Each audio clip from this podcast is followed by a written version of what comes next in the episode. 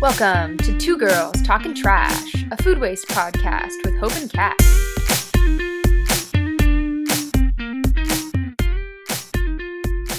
Hello, and welcome to Two Girls Talking Trash. We're a food waste podcast, I'm Hope, and I'm Kat.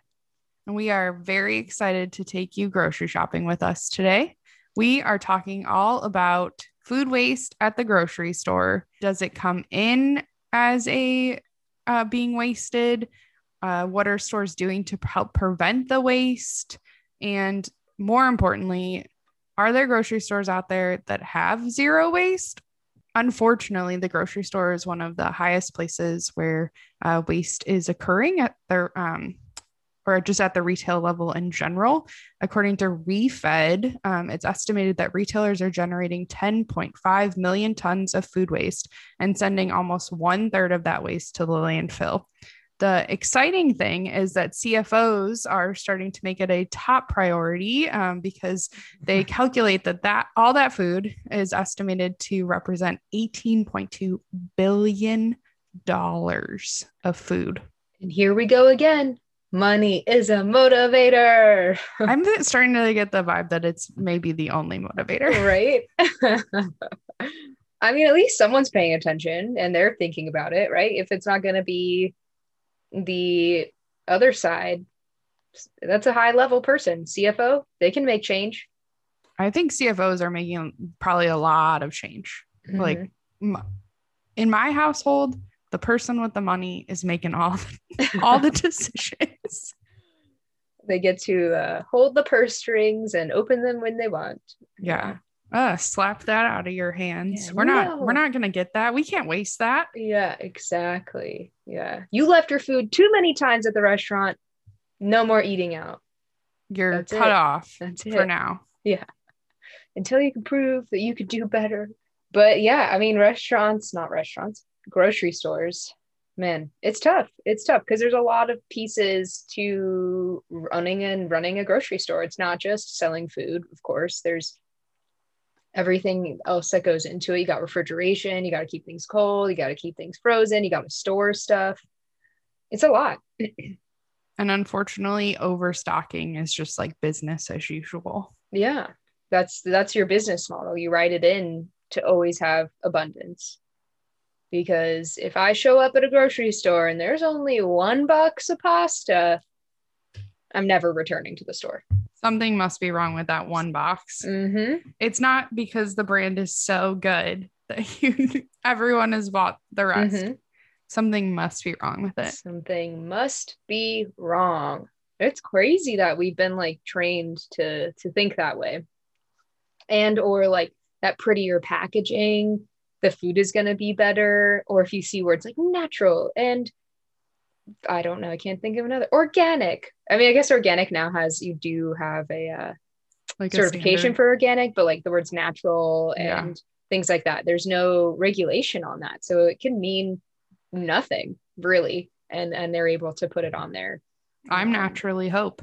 Yeah. Naturally Kat, you know. We all are natural, but but yeah, it's it's a challenge. And you know, nearly a quarter of the waste um that ends up in the landfill is made up from food product packaging. Um, and we're seeing that it's having lots of impacts beyond the landfill.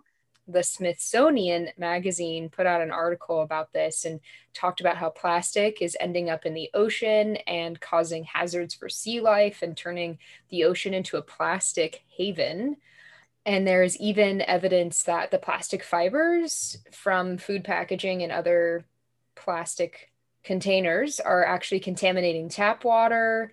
And then to top it all off, recycling has become a lot more difficult because the outlets were once that were once available to send recycling have become much more limited. So many communities and individuals are, you know, they're trying to focus on how they can reduce food packaging and businesses across you know across the country as well as the globe have started to think about how can they do that in a different space so that you know there isn't as much packaging waste uh, as it relates to your grocery shopping It's pretty crazy. Like you think about all of the food waste and then you forget that it's covered in some sort of packaging and like Mhm. how long that packaging is going to sit there as opposed to just like the food is going to be a liquid liquid like mushy whatever and your packaging um brief story uh the other day my one of my coworkers was telling me that his cat ate got mad and ate a piece of like the plastic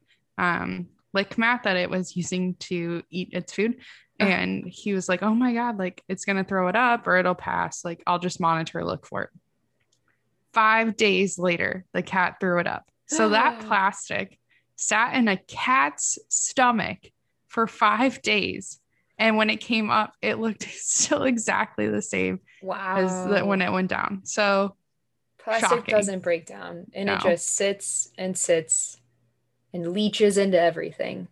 it's a little bit terrifying It is a little bit terrifying. But people are trying to make some changes. We've seen like big movements. Like there was the giant petition a few years ago for Trader Joe's to reduce their packaging for their like all the clamshells that your berries and things come in.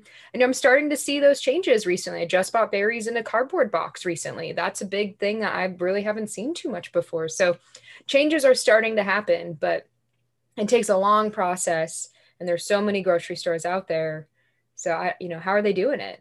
Yeah. So um, the Slow Road to Zero puts out a report. Um, and so, uh, based on the 2019 report, um, so the Slow Road to Zero is a report on how food, or sorry, how food retailers are doing uh, and their uh, strive to cut back on food waste Mm. um, and ultimately um, get to the place where they agree uh, that there should be zero waste. Um, and so the 2019 um, study is out and uh, it found um, this is actually really interesting to me. Um, the top three are going to be uh, top three performers um, of 2019, and they're rated in in ranking, and then also they all get grades. And so, So, the, the top three that are doing re- um, wasting the least amount of food. So they have it. So you would think that that would probably be the way to do it, um, but it's actually based on a couple different factors. So it's based on their commitments to food, uh, food waste. So Mm. like what kind of commitments have they made um, and then specifically like how many as well um, their tracking and transparency. So um, based on the commitments they've made like how are they tracking it? And then is it transparent to people if they want to actually go in and say like hey what, what kind of progress are you making? Mhm. and then prevention overall. So like what are they doing like supply chain wise or um, sh- uh, in the way they their like processes in the Mm. store? How are how are they also performing so out of those three categories you can either get a one or a five. Um, and so based on those rankings uh, the top three that are scoring a's um, the top two actually got fives in all categories. So the first one is kroger. They Mm. obviously have their zero waste zero hunger or zero hunger zero waste initiative um, that was uh, started in 2017 and it's aimed to reduce food waste overall but also um, if there is waste it's going to um, end hunger Mhm. so um, in 2020 uh, the they actually generated uh, 288 a little over 288,000 tons of food waste um, but they diverted 44% of that um, from the landfill, which is up from 27.1, which was their baseline in 2017. So they're they're making large strides. Mhm. Um, Mhm. obviously, room for that to change. Well, and how Basic, much- almost doubling. And how much of the food is edible? Like, is all of that edible, or is that just all food that was? It's all wasted. food waste. So, So- they haven't pulled out like yeah the piece that actually because we know that just in life and in transition, um, there's so many places that food can go to waste, Mhm. and so it could arrive at the grocery store in in some capacity wasted already. Mhm. Um, so yeah, it's including that. Like if if a truck shows up and like half of their peaches, well, hopefully they're rejecting them. But Right. if if they don't and they're wasted at the store, anything wasted at the store level is um, captured in that. Um, so the company has turned its focus, or so they're they feel like at this point in their journey, they're they've hit a place where um, reducing loss internally is pretty well captured. Um, so now they're shifting to the supply chain and how um, because they're such a lar- large organization utilizing so many suppliers um, and they have again money. Mm-hmm. um, they are hopeful that they can use uh, their influence to over suppliers and then ultimately hopefully over customers as well. So the company's established a $10 million innovation fund to sp- support food waste solutions. Um, and then in august the company also announced that it was eliminating plastic bags from its all of its stores even outside of states that um, have those bans uh, by 2025. So, wow. um, yeah, so they're taking like that extra step. I think well deserved uh, a ranking, uh, yeah. number one. Uh, so good job, Kroger. Right. I feel biased because I'm from the Midwest. I'm like, that's our grocery store. So the second one is ADUSA, and they have um, they have stores like Food Lion, Giant, and Fresh Direct, but they're um, they're an international brand, so they have um, 19 banners wow. under them. Um, and so they are also ranking an A and have 15 out of 15 points. Um, so that's pretty exciting. And then um, third is Walmart. Pretty interesting there. Um, I know that they're um, they have a large commitment to rescuing food and working with uh, Feeding America, who I'm sure we'll learn about in the near future. But they actually are losing points in transparency. Um, mm. So even though they've made the commitment and are going working to prevent the food waste, they haven't been as transparent about their process or their actual impact in doing so. But they're still ranking an A. Some uh, people that were a little shocking to me as uh, a consumer, um, just based on their brand identity that were ranking pretty low are all three of the bottom ones. Uh, they all have D's and they all have either five or four points. So, an eighth wow. place out of 10 is Trader Joe's, um, who is ranking a D. They only have five points. They have two in making a commitment, one in tracking and transparency, and two in prevention. Um, and I think like most people don't think of um, Trader Joe's as a brand that wouldn't be emphasizing uh, food waste or mm-hmm. re- uh, reduction of food waste. So I'd be actually really interested to dig deeper in those uh, answers um, because I feel like just as a, a person involved in food recovery, they do a pretty good job. I wonder, and this just totally from being in the space, and they have Kroger and Walmart and AD are very vocal and very connected to Feeding America and have very robust food recovery programs, which again, I'm sure we'll learn about soon. And and Trader Joe's doesn't. They do mm-hmm. donate, mm-hmm. right? I know they donate a lot, but I think maybe that's where they're losing those points is like the tracking because it's going to communities, but it may not be tracked, so they don't actually know how much is being donated. Because I mean, it, almost every Trader Joe's you see a um, oftentimes like a shares location, you know, where they put food. So it is it is very interesting because yeah, you don't know what the details are. Yeah. Um, but if you do want to read the full report, um, you can go to or you can Google slow road to zero and there's um uh, the Center for Biological Diversity um, puts out the full report and there's also like action steps that um, agencies can take or retailers can take if they want to move up in the rankings. And then also you can just go to grocerywaste.com and they have all of the past year reports as well. Um, but the last one I'll share is number nine, or and I'll I'll just let you know what 10 is too at this point. Yeah. Um, but nine is Costco, who's also ranking five, also lacking in hmm. transparency. Um, and then 10 is Publix, and they are uh, lacking in having a commitment tracking slash transparency and then they they do have a two in prevention. So they must be doing um, some sort of prevention or influencing of prevention. So um, yeah it was pretty interesting. Um, i definitely recommend checking out um, the list because um, all of the re- major retailers are on there or their brand uh, mm-hmm. their overhead banner brand mm-hmm. is on there. Yeah like i'll leave you in the dark about where target and whole foods fall. Um, somewhere between somewhere in the middle and eight yes Nice. Um, but yeah, so that's like a good way to kind of see how people are ranking. Some other things retailers are doing outside of this is joining um, less, making lesser commitments, uh, like the Pacific Coast Collaborative, which is an easy way for food retailers um, across kind of the Western, the Pacific Coast are um, make a commitment around food waste. Um, it doesn't like require them to do anything, but it there it they are signing on to the commitment of reducing uh, food waste in the region by 50% by the year 2030, um, which is in alignment with the USDA's US food loss and waste um, goal and then the sustainable development goal of the United Nations. So um, all of those are kind of aligned. So some retailers have uh, major retailers as well have signed on to join that Pacific Coast Collaborative. That's great. I mean, I think it's fantastic to hear how many large and very established companies are starting to make commitments or make large changes, and you're seeing the impacts, you know, particularly, I guess, at the top three level. But I imagine even at the bottom three, they're still making strides, and, you know, maybe they could do better. Um, but at least folks are thinking about it, which is great.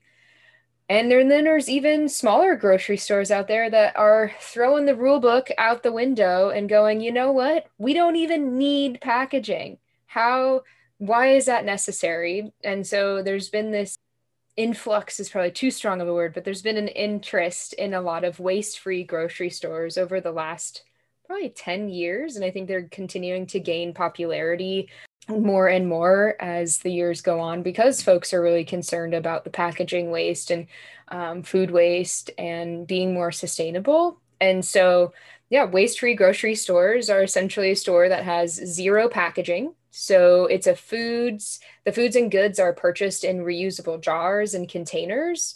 And they look more like a wholesaler than a grocery store in the traditional sense and so the goods are stored in like clear self-service bins. So kind of like if you've ever been to a bulk section in a grocery store that's kind of the whole what an entire waste-free grocery store might look like something of that nature so it's all in large containers, and then you're buying things uh, and your staples in weight, um, you know, from raisins to flour and olive oil to even shampoo. And then you're only buying however much you need. You know, sometimes I go in and I'm looking for maybe just a cup of almonds, for example, and I have to buy a larger amount, which is fine. I can throw them in the freezer. But if we can ultimately start buying the amount that we need, then we will waste less overall. Because what if I forget about those almonds in the freezer? It's, you know, 10 years later and they're in the corner. They're probably still okay. I'd probably eat them, but you never know. It's just one of those things. And there's just no no plastic. It's an exciting way to, you know, reduce waste and continue preventing food going going bad at your home or not being eaten. But in all realistic, it can be challenging to, you know, have, you know, if you're bringing your own containers each time, right? So you're not having to buy containers each time. It it can be hard to remember all your containers. I know how hard it is to remember my bags when I go to the store. And um, but you can take your containers and hopefully, you know, if you have a vehicle, that will make it easier. But if it's public transportation, that then again is another barrier barrier to um, traveling to a, a waste-free grocery store. So you do have to think about pre-planning um, and what products you're going to purchase, um, since they're not packaged in plastic and sealed. Some things might go stale quicker, so you just have to think about. That's why you buy how much you need instead of buying, you know, the three giant bags of cereal from from Costco or something like that. You're buying for the week uh, and then you're going back. So it just it, it requires a mind shift in how you normally purchase food and your other goods. A lot of these stores also have you know shampoo and soaps and all of those things. So it's it can be a one stop, mostly one stop shop for your goods and then you're not having all the plastic waste you have less trash so you, maybe you could downsize your garbage cans um, if you have um, to pay you know for your for your garbage so just it's an exciting time to think about waste-free grocery stores and a different way of shopping. Yeah, it's it's really interesting. We have one in Oakland uh, where I live, and um, it's such a different experience to going to like a, a normal grocery store, traditional grocery store, where you have like so many people and everyone just kind of feels like they're on a mission. Like get in and get out of the grocery store and shout out to Mud Lab, which is the Oakland one. Um, it's just like a more relaxing experience. People like talk to you. Um, you know that if you're going in there, you probably have um, a similar value to somebody that works there or somebody that's also shopping there. And so it's definitely um, it's definitely fun. A little bit of a uh, you have to most um, zero waste grocery stores don't offer everything because uh, mm-hmm. it's hard to you know get your chips and your meat. Um, mm-hmm. also. So you, you have to make multiple stops. But the nation's first zero waste grocery store actually started in Austin, Texas, and it was called Ingredients, IN period ingredients. Um, and it opened in 2012. Um, it was a very small grocery store, around 1,400 square feet. Notice I just said was. Yeah. Uh, unfortunately, it failed um, there, but they had a big mission of zero waste, or technically no waste was their mission. Um, they had items like uh, dry goods, uh, grains, nuts, locally sourced produce. Um, like Kat mentioned, they had like soaps, and uh, they also uh, made their own soda, so you you could um, bring your own packaging and get soda, oil, vinegar, um, and then uh, they their only item that had actual packaging was eggs. The challenge, their major challenges were that people would forget their containers. So it's more, really customer driven to be able to be zero waste. Because uh, if you forget your container, um, then you, they were seeing that people were walking across the street to go buy containers from a different store and then either come back or in some cases they would just shop at that store instead. Um, they ran into customers requesting items like beer, meat, chips, things you can get at a regular grocery store as well. And they were unable to bring those in without um, zero packaging or with limited packaging. They had a challenge shifting customers' mindsets about like not sending the food. So if even if they bought it at the the zero waste grocery store like still trying to influence um, their client their customers to not waste it and so they they were doing the best they could prevent but then ultimately like the food could still end up in the landfill mm-hmm. and so unfortunately it closed in april of 2018 but six years that's a pretty good run i wish i could have gone and like taken a picture uh, yeah. uh, in front of the first zero waste grocery store i mean it's definitely span or spawn a bunch of other um, innovators that are doing it everywhere else. Yeah, and also on the in the online space. So as we talked about, it's really hard. You forget your jars. You it's heavier, um, and so I think the trend of zero waste has definitely caught on, and companies have thought, well, how can we do this, but eliminate some of those challenges of in person shopping in a zero waste environment? And so, uh, a couple companies that I'm going to highlight is uh, one that's called Loop, and they partner with big companies, typical companies you would go to, or like Walgreens or brands like Nestle. And they actually then offer those brand name products, but in reusable containers. So you can still buy the products that you're used to, you you know and love, but then you can get them in a reusable container so that they are more waste free. And that's really exciting because then you're not giving up something for maybe something you don't think is good or you can still get your m&ms or whatever it is that you love um, but now it's in a more sustainable way and then there's also a company called Zero Grocery, which is an online grocery store that offers actually everything from produce to meat and shelf stable pantry items with absolutely zero plastic in the LA and Bay Area regions. And so you can shop online and they deliver it to your house and it has zero plastic. And so that's an exciting way you can from the convenience of your own home, you don't even have to go anywhere and it just shows up and you know you're you're doing something a little bit more uh, sustainable. You'll have less waste, less plastic, but you get all of your uh, groceries from one location. So things are happening in this space that are trying to make it easier for for consumers to uh, go towards a zero waste or less waste grocery shopping. I'm really excited to try some of those. I actually didn't know about the one that is like Bay Area, LA focused. I live yeah. in the Bay. Yeah, haven't tried it out either, so I, I kind of want to, just to see what what what's it all about. We'll keep you posted, Yeah. listeners. Well, Hope, is it recipe time? I mean, I'm getting hungry. Yeah. Mm. Well, doo doo boop boop bop. Ooh, that one was kind of oh, oh.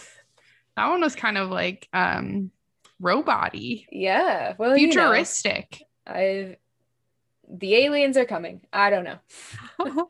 I mean, I've heard that a lot actually. 2020 was nothing. 2021's bringing the aliens. And I'm There like, that's go. fine. Whatever.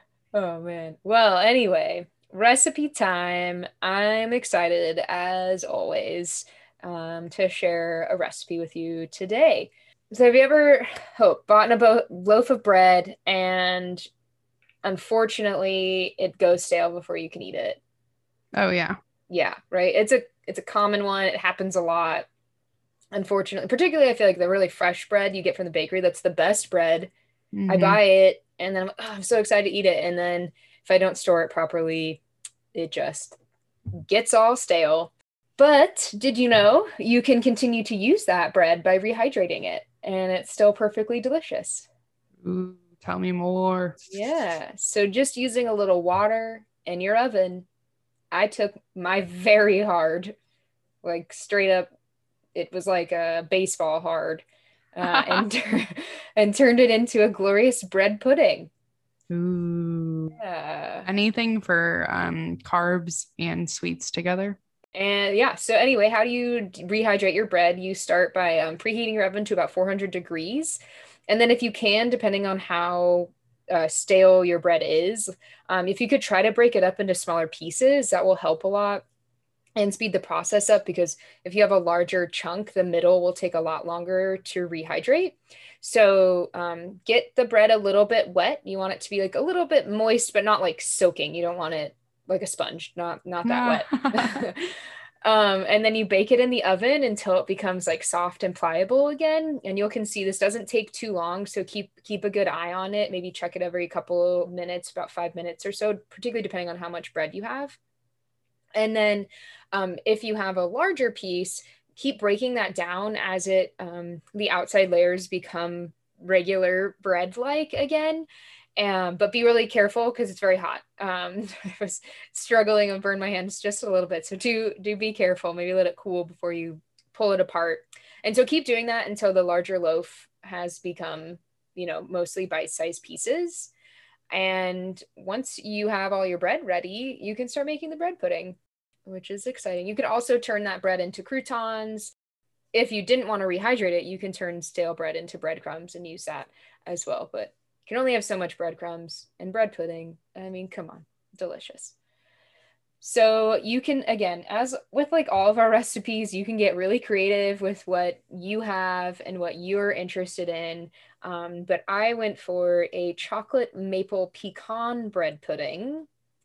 Oh, Yeah. hitting all the the checks there. yes. You know i just was like i'm going for this. We're getting really indulgent and and just having fun. But you could also go savory. There's you know savory bread puddings with cheese. You could add um bacon or other meats in your in your bread pudding. What i did for mine was i had about two cups or 164 grams of rehydrated bread. And so that's what the recipe is based off of so if you have more or less you might need to adjust um, but for me, I did one. Um, I chose to do a. I made this vegan, so I did a flax egg. Um, but you can then, if you want to use regular eggs, use one egg, a quarter cup of chopped pecans that were lightly toasted, um, a quarter cup of chocolate chips, uh, one cup of milk of choice, and then um, two tablespoons of maple syrup. And then you'll use a little bit of butter to like grease the pan. And then I topped the before I put the bread pudding in the oven with a little butter to just add some extra indulgence and deliciousness. You never go wrong with butter. Oh, it's so good. It's so good. So um, it's pretty simple too. Once you have all your ingredients, you make sure your oven's preheated to 400 degrees. You add the bread to the mixing bowl. And then in a separate bowl first, mix together your egg, milk, and maple syrup and kind of get that all combined and like liking each other. And then you put that into the uh, bread mixture and kind of let that um, start to soak up. You want the bread to get it a little bit soaky and they're so, um, you know, absorbing the flavors. And then add in your pecans and chocolate chips and then kind of mix um, so you get a good ratio of like bread to chocolate chips. A lot of times, like that stuff will fall to the bottom. So you want to be thoughtful about how, um, particularly once you're putting it in the pan, how you're layering it. And so I let it sit for probably about two to three minutes, not too long. Um, depending on how, like, again, hard your bread is, you may want to let it go a little bit longer, but mine rehydrated pretty nicely. And so mm, while you're waiting for the soak, grease your baking dish with a little bit of butter and then add in your mixture. And again, here's a really good place to make sure you're getting um, the nuts and the chocolate chips evenly distributed as much as possible so you don't have like one giant chunk of the fixins or mixins and like just bread on the other side. It could make one person really happy. it could, it could. And then the other people are like, I thought there was chocolate and pecans in this. You're like, oh, my bad. And so then you just bake it for about 25 to 35 minutes until it gets like golden brown and the top's getting kind of crispy, but then you still want that like pudding like context- texture in the um, middle of the bread and so then let it cool and then you enjoy warm or cold um, however you like it i topped mine. I made a little chocolate sauce with a little chocolate and butter and then i also candied uh, more pecans to put on top. But you could do this with mm. ice cream or whipped cream. Again it's your oyster. What do you want in it? And uh, yeah that's the uh, rehydrated bread pudding. I can't wait to buy some bread forget about it and then make it into something beautiful. I uh, it was my first time rehydrating bread, and I, I felt very excited about that. It was a it was a good good way to do it. Yeah, I would 10 out of 10 would recommend everyone do this. Yeah. Maybe today. Well, you can check out the recipe on two girls talking trash.com, and that's with the number two, as well as a sneak prequel sneak peek will be on Instagram. And you could check that out at Two Girls Talking Trash as well with the number two. Thank you guys so much for joining us today. And I hope that you think a little bit about where you're grocery shopping moving forward.